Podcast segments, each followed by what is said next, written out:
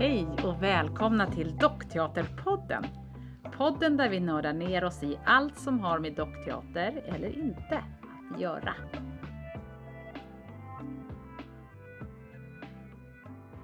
Det känns också som att du har eh, rört dig inom ganska många olika världar med dockorna och din kunskap. Jag tänker du har gjort TV och du har varit på scen och du tillverkar och annars är det ganska uppdelat. Vi som håller på med dockor, vi håller bara på på teatern och så finns det de som bara håller på på TV. Men det skulle jag tycka var intressant att höra lite om. Eh, nu berättar du om Blomkraft så du var ju redan tidigt inne i TV-världen. Det kanske gjorde att, eller har du alltid känt dig fri att röra dig i olika sammanhang eller har det också varit slumpen? Det är lite slö, alltså man blir ju indragen i grejer utan att man egentligen alltid har bett om det, man säger så. Så att jag vet att eh, till exempel, kan det ha varit, 80, 86 då bildade jag Svarta katten. Ganska kort efter så blev jag uppraggad av en regissör som ville sätta upp en, göra en serie. De hade redan ett manus, så att säga, men de ville ha dockor till det och dockspelare. Och då tänkte jag, ja men det kan vi göra. Så vi gjorde den där eh, serien och eh, det, var, det jag upptäckte var att Bunrakedockor är inte så jävla bra för tv. Alltså, för är- man har alltid problemet med dockspelaren som är i vägen. Så man fick jobba, alltså man, tur man var ung. Så man kunde knöla ihop sig och liksom arbeta ur olika synvinklar. Eh, så att det, vi gjorde, jag tror det blev två serier under 80-talet. Och eh, Vad hette de? den ena hette, den första hette Lilla Teaterkompaniet. Och den andra eh, hette Dockorna i spegeln. Kan man googla? Man se Ja. om det kommer fram? Nej. Ja, men då, då, den, jag är inte så nöjd med den sista egentligen. Jag tyckte den blev... eh, Den var svårarbetad och sådär. Så jag tycker dockspelet är sådär. Var Men, det du som dockspelade? Ja, vi var tre stycken som jobbade med dockorna där. Men sen har jag haft tillfälle att jobba med muppdockor på tv. Det, Ja precis, för det hade du inte, hade du kollat på Mupparna? Det är väl också, ja, det har väl alla. ja. Visst kom det på 70-talet? ja, det måste ha. Jag tror det. Eh, om de är alltid gillat. De är, det är jätteroligt. Men det som var grejen var att man upptäckte att det var en perfekt teknik för, för tv. Dels för att man, alltså man, man har inga problem att dölja sig. Man kan, man kan alltså plocka fram en monitor och så spegelvänder man den. Och då har man som en spegel att jobba mot. Så att man, man kan liksom jobba väldigt fin, eh, alltså man, man kan jobba förfinat med dem med mimik och blickriktningar och allting liksom. Och, så det var ju otrolig frihet att jobba med egentligen.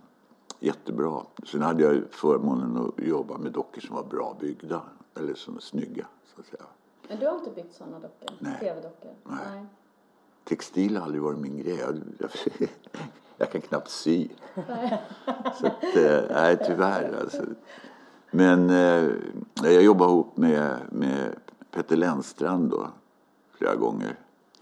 Eh, han som gjorde Höjdarna allra mest och alla de här. Just det. Alla de här kläderna, alla dina dockor har ju väldigt fina intrikata små kläder. Ja. Det gör inte du. Nej. Alltså jag, det har hänt, något har jag sytt. Den där gröna gubben, eller han med röda håret. Vem- den har jag faktiskt sytt själv. Mm, det kan vi visa som bild sen. Ja, det var ett jäkla jobb. Men alltså. vem, gör, vem har gjort alla kläderna? Det har varit lite olika. Eh, De där japanska dockorna från japansk föreställning.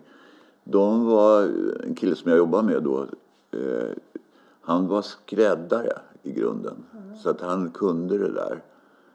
Och eh, sen har det varit lite olika. Vad är det mer? Vad heter hon som jobbar med Arne? Eh, Som syr. Hon har sytt ganska mycket till. Karin. Karin. Karin, Karin, ja, är det Karin Magnusson? Just det. Ja. Hon sydde till, dem, till en del av dem jag gjorde till eh, Abellis föreställning. Eh, de där skräckdockorna där och han där längst ut på kanten. Frankenstein. Frankenstein. Och eh, sen gjorde hon också, sydde ganska mycket kläder till när vi gjorde den här Happy Hour på Marionetteatern. Just det, det var de här Bondraku-dockorna. Ja. Mm. Ja, kläder är alltid. Det är också det, det som är svårt med kläder är att det är inte rätt skala. Jag menar, de är inte fullvuxna. Så att kläderna måste både se illusoriska ut men samtidigt eh, man ska kunna röra sig i dem. Eller de ska kunna röra sig fritt, dockorna i dem. De ska inte hämma rörelsen och det där är kompromissande. Så att det räcker inte med att bara sy snygga kläder. De måste vara väldigt funktionella. Så att. Och sen har man problemen med tjejdockor. Ska de ha kort kjol eller lång kjol? Ibland är det väldigt praktiskt att ha en lång kjol så man inte behöver göra några ben på dem. Ja, just det. För det är, det är på något sätt viktigare hur en tjej rör sig. Hur hon går på scenen. Än, än, Varför då?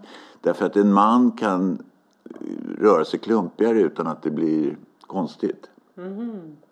Men om en kvinna rör sig konstigt eller liksom, så blir det fel. Alltså, jag vet inte varför det är så men det, det blir så på något sätt. Blir det en transvestit?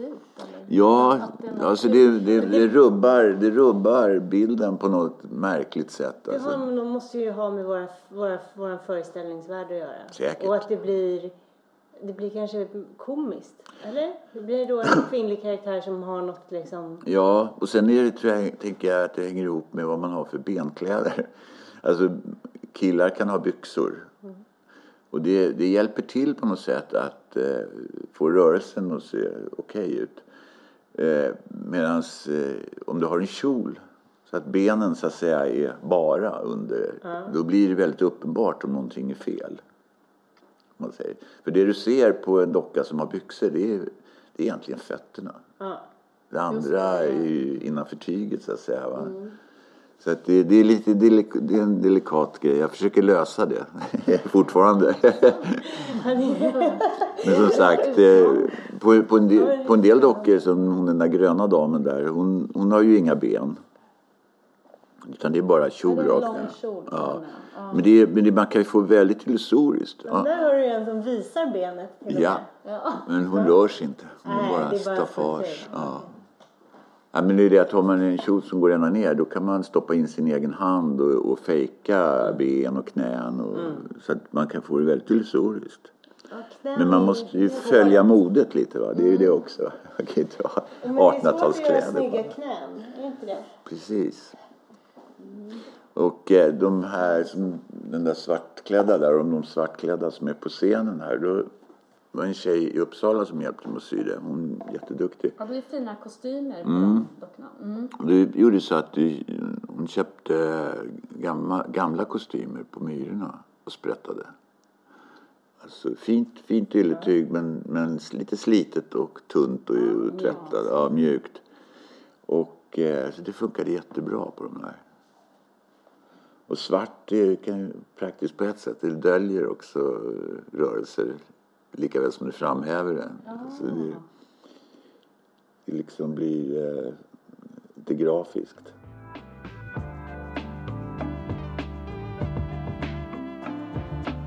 Men det känns som att du är väldigt fri i, ehm, i alltså du har sysslat verkligen med alla typer av dockor. Även Ja. om du kanske har mest hållit på med det här Bunraku så känns det ju som, för du håller ju också på med marionetter. Mm. Och det har du gjort sedan du startade din grupp eller? Jag testade att bygga marionetter när jag gick på Konsthögskolan också. De blev inte så bra, får jag säga. Men sen, eh, de första lyckade, det var nog när vi gjorde, vi gjorde en varieté och då tänkte jag jag vill ha med en magdansös och lite skelett och grejer. Va? Och det passade, eftersom det var dansdockor så tänkte jag att jag måste göra dem som marionetter. Dessutom var det lite roligt i en varieté att ha olika tekniker. Så då, då gjorde jag en eh, den första marionetten riktigt på allvar. När jag byggde de dockorna. Det kan ha varit 90-talet, någon gång, slutet på 90-talet. Du har väl varit med i Talang med marionetter? Ja, Visst har det? jag blev inlurad där, ja precis. Kom på det nu. Ja. Ja, ska, ju, ju mer dockor i, i televisionen desto bättre Ja. tycker jag. Det var ett roligt nummer. var, ja. Nej, men, sen- nej den här, nu ljög jag också. Det var inte i slutet på 90-talet. Jag tror det var i början på 90-talet måste vi, vi gjorde den där varietén. Så att, och sen har jag gjort, eh, gjorde en, en föreställning som hette Katten också. Där var alla svarta katter. Ganska små dockor. Eh, Där hänger Ja, där hänger en skridskoåkare. Och den där hunden var med också. För vi, behövde en hund med bland alla katter. Eh, det, var liksom en show kan man säga. Det var musikalisk. eh, Det var alltihop byggde på musik. Så det var liksom musiknummer kan man säga. Dockor. Eh, och sen gjorde jag eh, marionetter till, eh, till Labellis. De gjorde en afrikansk saga. Hänger också där uppe någonstans. Ganska små dockor. Men det är en krävande teknik därför man måste prova sig fram hela tiden. Det går inte att liksom eh, så här, bestämma på förhand hur det ska se ut. Utan man måste prova och se vad som händer. Man är, man är i händerna på pendelrörelser och tyngdlagen och sådana saker. Man måste liksom vara, ja, man måste experimentera lite när man bygger marionetter. Så de är ju lite mer krävande på det sättet. Men det är så du har lärt dig att spela också?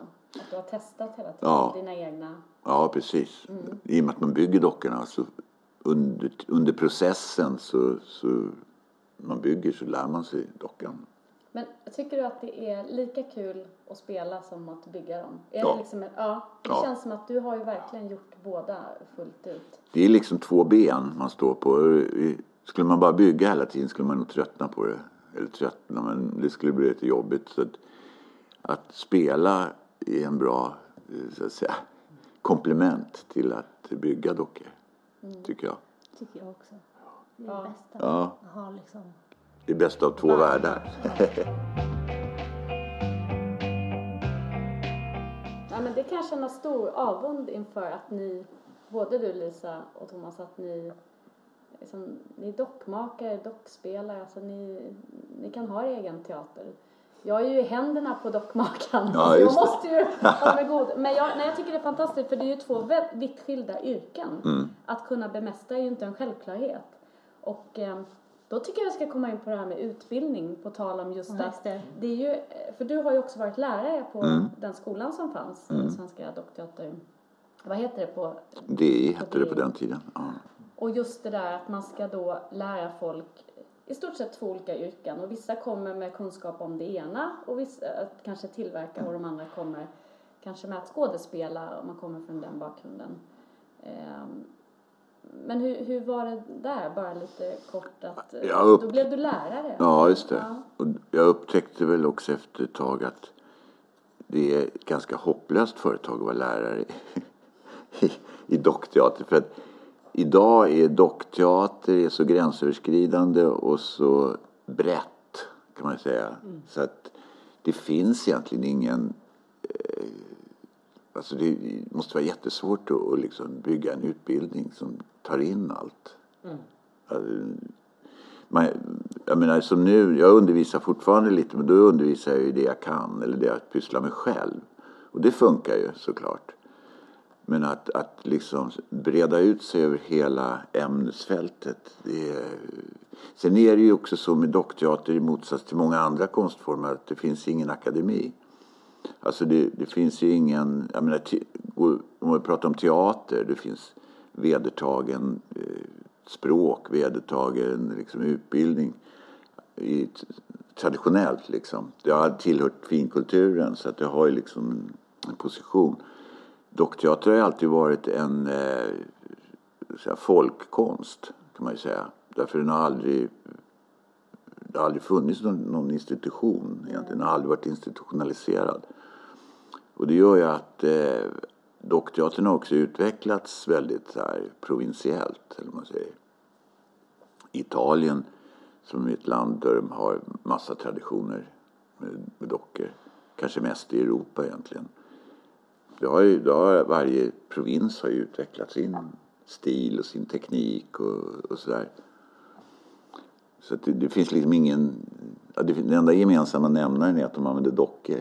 Så att va. Men, men i övrigt så är det väldigt eh, spretigt. Men jag tänker i Polen som vi precis var i, där har de ju vi var på en Mm. institutionsteater, dockteater och varje stad har sin egen Mm. institution.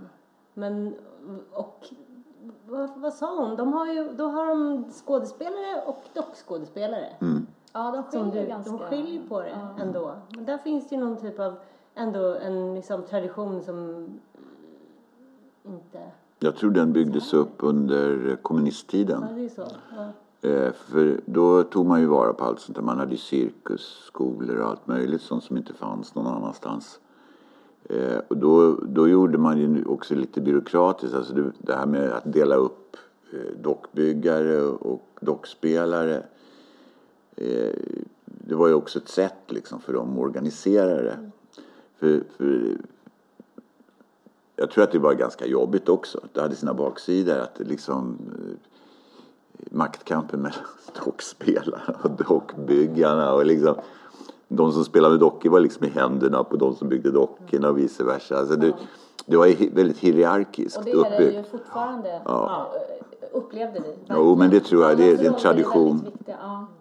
Jag vet att eh, eh, Sten Wallin som har Vegateatern, eller Pygméteatern.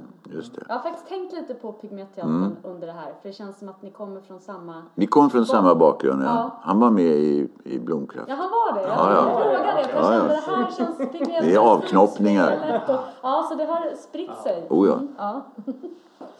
Ja, men det, är- ja, just det. Men ni kom från det ja. Och Mm. så är det så många som har kommit från Marionetteatern, tänker jag. Mm. Ja, just det. Men det var ju- svenska liksom dockteater, det var ju en även om det är plantskola. en väldigt liten värld så är det ju. Ja, Och det språk, för jag tänkte just där, du talade om att eh, det kommer, att man inte har ett språk. Det som Mikael Merske kom med var ju att han använde sig av mimens eh, språkbruk för att beskriva eh, och det, och, från Frankrike. Så det känner jag, det, det har ju, det är ju det språket vi använder på något sätt. Det ligger väldigt nära mimarnas toc fondu, nej, jag vet inte ens hur det uttalas men, men att på något sätt beskriva vad vi gör och att vi lite eh, uppfinner det hela tiden. Men... och Ja, precis. Du Mm. ska, ju, du ska ju skriva en bok, Sara. Jag ska skriva en bok om att spela för dockor. Mm. Men, eh, ja, Spela med dockor. Ja, spela med dockor. Också det här. Då, det finns ju en sån bok på engelska. How, t- vad heter den? How to do puppetry. Som precis han som gjorde War Horse, eh, han som Ja, ja, ja. regisserade den. Mm. eh, har ju gjort en, en sån här liksom, hur gör man Mm. praktiskt? Och jag har också velat skriva mer om det just för att jag känner att de böcker som finns, det är gammalt nu. Alltså Mm. vi, måste hela, vi måste uppdatera det här och vad är det vi gör och hur kan man göra det? Och, Mm. eh, men känner du att det här lärlingskapet, är det, det är ett bra sätt att lära sig tycker du? Jag tänker om det här med skola har inte... För det första så tänker jag att på en skola då tar man in elever som ska vara nollställda och, och beredda att supa in allt. Jag vet inte om jag tror på det systemet riktigt i, i grunden. Det kan nog funka, men det hänger väldigt mycket på individerna. Eh, alltså, ibland är det de här med eleverna som är, obstruerar som, som blir de som klarar sig. Eh, David Wette till exempel kommer jag ihåg när han började på, på eh, Marionetteatern som elev. Eh, han var väldigt ung, jag tror inte han var mer än kanske 16 år eller något sånt där. Så han var yngst av alla. Och han hade väldigt egna idéer om allting. Och ställde inte upp alls på allting och sådär. Och Mikael tyckte han var omogen och jobbig. Och Elisabeth tyckte också han var jävligt ja, jobbig. Men det visar sig också att i, det har ju gått jäkligt bra för honom. Alltså han är, han är fantastisk. Han, han, han jobbar med dockor 100 procent. Och eh, jättebegåvad. Och jag gör tänker att det- olika. Han får ja. hälsa på, han har ju sin verkstad. Jag tycker det ska han göra. Och Jag, ty, och jag tycker liksom det visar lite att, att okej, skolan är bra. Där kan man lära, men, men ibland är det också så att eh, den som tar in kunskapen måste också ha en riktning för att det ska bli värdefullt. För att det är så spretigt egentligen. Jag tror det är skillnad om du lär dig till skådespelare för där finns det liksom redan en upptrampad stig som man går på på något sätt. Va? Men, men dockteater är så, där är man så utelämnad åt, åt sig själv på ett annat sätt. Ja, och den har de här olika spåren av Mm. att tillverka, att eh, vara bakom dockan, att gestalta. Så jag håller med om det. det. Det är lite, man måste hitta sin väg Mm. i det där och vad det är man vill göra med de där dockorna. Ja men precis, jag tänker också, för jag tänker ju liksom kritiken som vi har mot den skola där du och jag gick Sara. Mm. De hade ju inte heller någon, det var ju sådär, ni får själva skapa eran eh, Ja. formen Mm. på eran utbildning liksom. Och så fick man ju kurser i dockmakeri Mm. eller i spelteknik och olika tekniker och sådär. Men, men att det är väldigt mycket upp till en själv. Ja, Och är man inte driven då, då hamnar man ju i någon sorts, då blir man ju utelämnad. ja, i något sorts limbo. Och att man kommer också, tänker jag, som ung student till en skola så förväntar man sig att man ska få Vägledningen. ett, och ett paket Ja, på något precis. sätt. Att man ska bli serverad så här, här är kunskapen som du ska lära dig. Och finns inte det så är det ju väldigt svårt att veta vart tusan ska jag börja någonstans. Och så är det lite med dockteater. Ja, Det är nästan oundvikligt. Och sen är det ju trender också. Jag bara hörde lite om, i skvaller i och för sig, men om, om eh, Charleville. ja. Liksom, nej men att, att eh, undervisningen där blir mindre och mindre praktisk. Alltså, alla håller på med postmodernismen och, och koncept och, och alltså det blir så idébaserat så att det materiella försvinner. Och jag tänker att eh, dockteater är ju väldigt mycket materiellt till sin natur. Att man väljer bort den sidan kan ju också vara en, en himla risk. Alltså. Nu vet jag inte vad det resulterar i. Det kanske blir bra, det är möjligt. Men det blir mycket skrivande, det blir mycket litteratur av det. Alltså, på något sätt. Och alla ska skriva uppsatser. Och, Ja, men det, det är också för Ja, att det ska in i den akademiska världen. precis, och den ska det- vägas och mätas. Det, är det. det var ju samma på DI. Vi, alltså vi, man, man blev överhopad med saker som man skulle fylla i och skriva i varenda vecka. Och möten och grejer. Och så tänker man så här, undrar om någon någonsin kommer att läsa det här. Förmodligen inte. Och alla retade sig ju på det till. Jag menar, alla tyckte det var jävla jobbigt.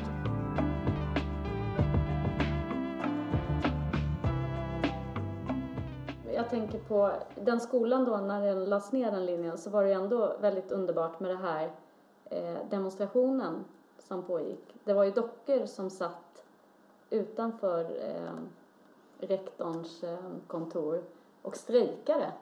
Eh, var du en del Nej, av strejken? nej, då var inte jag med. Nej. på. Jag vet inte vad jag gjorde då. Nej. Och de, så det var någon docka som faktiskt omkom där av svält. Mm. Ja. Alltså, det var, vad heter Jo men det stämmer, nu Ja. kommer jag ihåg. Det Just jag var det. väldigt Det var en bra idé. Man Ja. använde, jo, för att eh, Och DI? Ja, Mm. skulle läggas ner. Och man ville demonstrera mot det här. Och då var det alltså dockor i den här kampanjen mot att vi ville att den här linjen ska få vara kvar. Och de satt där och blev... Matstrejkade. Jag tycker det är så Jag har fantastiskt. helt Nej, missat det. Eller har jag hittat på det? Nej, det stämmer. Jag har också, jag har också ett minne av att det var så Ja. faktiskt. Så- Därför att det hände egentligen det som gjorde att den lades ner först och främst. att Det fanns två skäl. Dels att rektorn för skolan inte tyckte om dockteater. Han tyckte det var alldeles för, eh, vad var han kallade det för? Eh, ja, det var för smått helt enkelt. Han gillar stora, han vill satsa på ny cirkus och stora spektakulära saker. Plus att de skulle, han ville, ville bygga nya, nya lokaler. Att de skulle flytta från Filmhuset och till nya fina lokaler. Så att eh, det satte han allt krut på och det skulle inte, ha, det skulle inte gå ut över undervisning eller liksom att det skulle bli nedskärningar. Men det blev det ju såklart, det fattade ju alla. Det här blir mycket dyrare än vad de har sagt. Och då skar man bort flera utbildningar. Bland annat skar man bort temporärt, eh, vad heter det? Vissa delar av filmundervisningen, dokumentärfilm tror jag försvann ett tag. Och, och dockor försvann naturligtvis. Det var han nog glad över att bli av med. Men kan du känna lite att, ja men, det spelar inte, det kanske inte spelar så stor roll Nej. för dockans Nej. eh, överlevnad? Jag tror inte det. Jag tror, alltså det, är också, det kan ju också bli jobbigt om man har en sån där officiell institution som, som ska lära ut. Då blir det liksom att de blir också, har ensam rätt på, på utbildning och på på yrket på något sätt. Ja. För jag, för jag tänker att det, det är ju som att det finns, det finns återväxt i dockmakeritraditionen. Det kommer elever ständigt till olika hantverkslinjer och som går eh, elev och så här. Men problemet är ju, som vi har på Dockteaterinstitut, är att det inte kommer några dockspelare. Ja, just det. Det är ingen som kan hantera dockorna.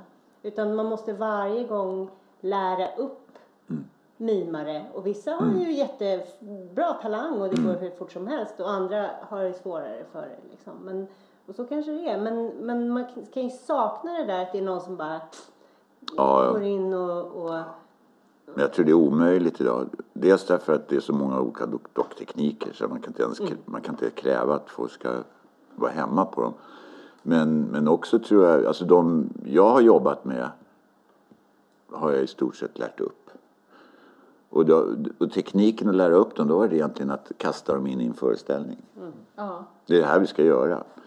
För att bara stå och träna, det går liksom inte. Nej. Göra armhävningar med dockor. Nej, men jag det, har fått göra en tennisboll på ett snöre för att just arbeta med pendelrörelse. det låter som sen- Mottram. Ja, det, Just och det. sen lite Sue Buckmaster, också en engelsk. Och då gäller det att fånga den där bollen. Det, men, men såklart, man måste ju veta vart det ska leda. Jo men det kan nog vara en bra teknik när man ska lära sig just marionetter. för det är så, den är så det är speciellt. Man måste lära sig lite om tyngdlagen och pendelrörelse. Men, men annars har det funkat. Jag, de, de flesta jag har jobbat med har, har ju fixat det. Och när de väl har fixat det då är det lättare att fortsätta med nästa grej så att säga. Och jag kan inte säga att alla har varit jättebegåvade men de har lyckats på ett begåvat sätt att göra det de ska. Men jag tror om man gillar dockor och man vill hålla på med det. Mm. Då blir det en del av att man sätter dockan främst. Mm. Och då blir den levande. Alltså det handlar ju om det där intresset med att vilja få den att komma till liv. Och... Men, eh, mm. Ja, det är ju liksom, det svåra är ju att projicera sig själv utanför sig själv. ja, Det är kanske därför skådespelare ibland är svårare att få till, till, eh, till bra dockspelare. Därför de, har, de är ju vana vid att det är de själva och deras kropp som uttrycker. Och med en dockspelare måste man ju på något sätt försvinna själv. Så man måste ju liksom omintetgöra sig lite grann och gå in i dockan istället. Va? Så att, eh, ja, dockan är på något sätt en förlängning av ja, den, den egna är kroppen. Ja, precis. Ett instrument. Ja, ett musikinstrument. Jag kan Ja. jämföra det med det musikinstrument absolut. Absolut, jag tycker den liknelsen är bra. Den tänker jag ofta på också när man bygger dockor. Man bygger ju egentligen ett musikinstrument, fast det är ett teaterinstrument. Men att om man skulle vara violinist, då skulle man inte vilja kanske spela på en kinesisk fiol när man uppträder. Som kostar 400 kronor. Man vill gärna ha en Stradivarius eller åtminstone en bra fiol.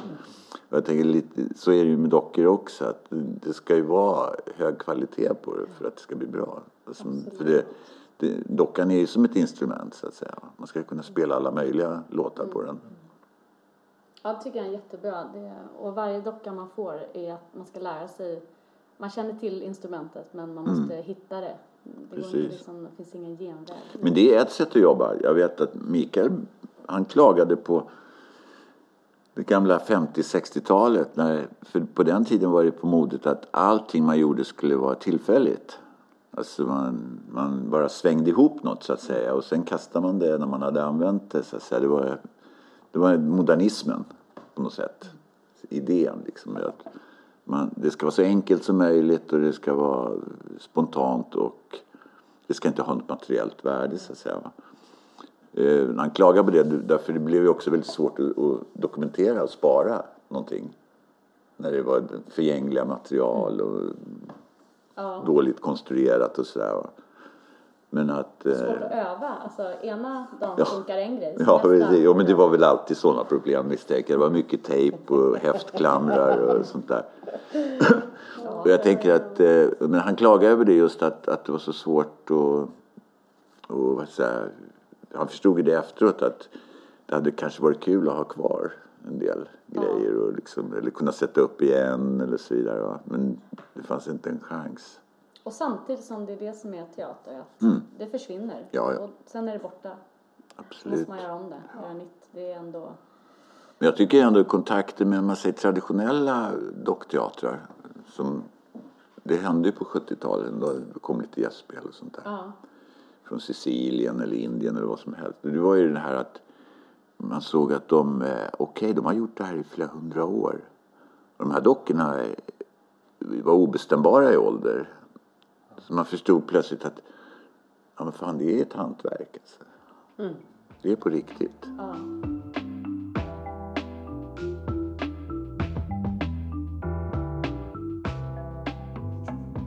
Tack Thomas Lundqvist. Vi lämnar Rindö och beger oss i nästa avsnitt till Göteborg där vår producent Agneta minglar på Dockteaterfestival.